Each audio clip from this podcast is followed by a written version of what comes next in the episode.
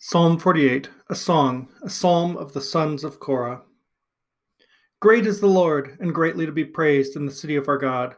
His holy mountain, beautiful in elevation, is the joy of all the earth.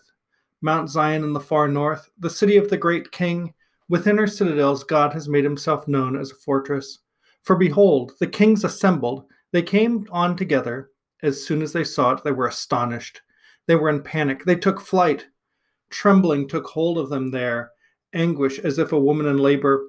By the east wind you t- shattered the ships of Tarshish.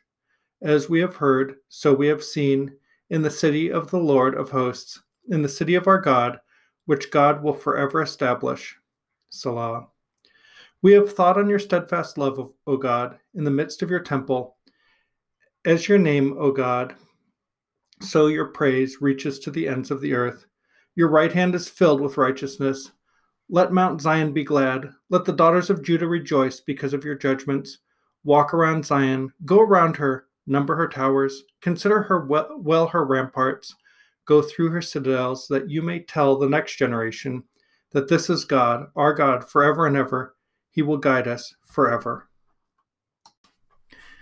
Today I read from the English Standard Version, um, and uh, if you have been uh, refreshing your feed, waiting for the episode, you'll realize that it didn't actually happen on the 29th like it was supposed to.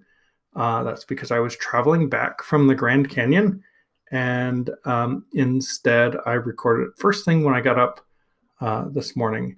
I'll see if I can record another one uh, today before the end of the day. Um, but today is a little bit busy at work, and it's my birthday.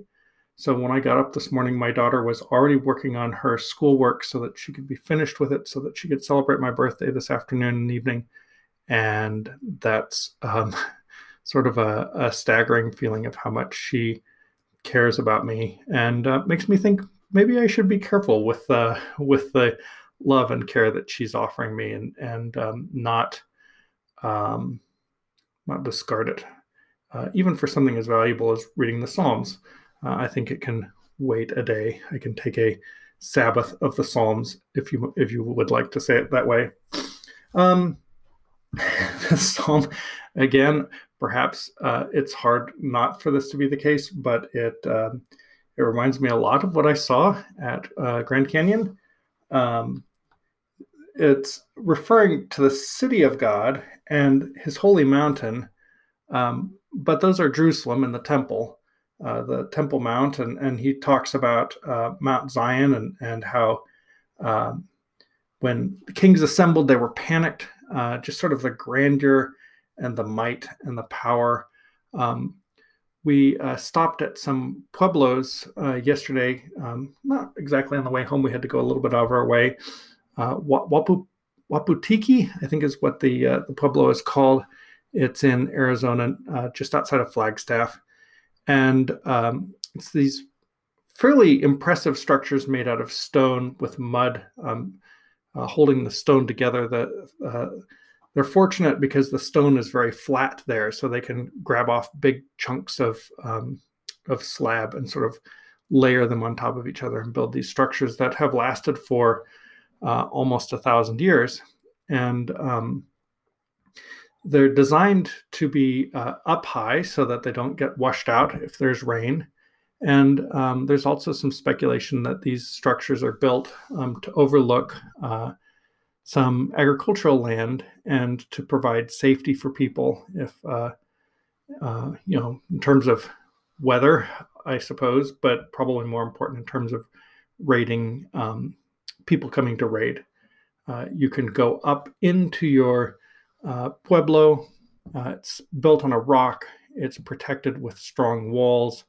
Uh, people have a difficult time breaking in, and um, this is exactly the imagery that uh, that the psalm is using about um, Jerusalem, which is another scale altogether. By the way, uh, the city walls of Jerusalem, um, just the pictures of them are spectacular and far larger than uh, these pueblos that we saw yesterday. Um, so they would be far more intimidating. And from what I understand, the temple itself would have been um, just uh, you could see it from all over, uh, all over the city and even the surrounding countryside because Jerusalem is built on a on a mountain on a hill. And um, and so uh, there's this intimidation factor, and uh, and so this is praising the temple of the Lord, but uh, it's um, it's going even more over the top with how the temple is betrayed here. Probably um, the psalmist knew full well that this was uh, the, temple and the city and its walls were not impenetrable, um, but God's uh, holy city is, and uh, it's a it's a testament to the strength of God, the power of God, the intimidation of God. Um, and uh, and then it talks about we have thought on your steadfast love, O God, in the midst of your temple. Um, we haven't been able to worship in our uh, building. Um, last uh, yesterday, we uh, we did our church service in the car uh, together as a family uh, because, uh, well, first of all, we're on vacation, so that's sort of our our habit when we're on vacation anyway. And then um, the um, uh, because of the pandemic, we're not allowed to actually go into our building, uh, the church building, um, at least not in large groups. We can't worship there. Um, and so um, there's sort of a bittersweet thing here, right? Because um, we feel like uh, we're missing out on this place of um, being, you know, where we habitually worship God. It reminds us every time we go there. Um, but there's something sort of mystical and deeper about the uh, the place we're in now because we can't go into our place to worship. We have to worship in our homes, and um, just because we don't have people surrounding us and we don't have the uh, the beautiful um, uh, building that we have, and and we're watching the service, singing with the service over our uh, TV on YouTube. Uh, even though um, those things are far less than, than optimal. Um, still, we have a God who uh, loves us, who has steadfast love, and uh, we think about that, uh, or at least I think about it, um, even though I'm not able to go into our church, um, because the church building, in many ways, um, is a um, is an aid. It's a support, something we need, because we're human, and uh, it's too easy for us to forget uh, true worship um, unless we have a change in locale and a change of scenery, a new setting.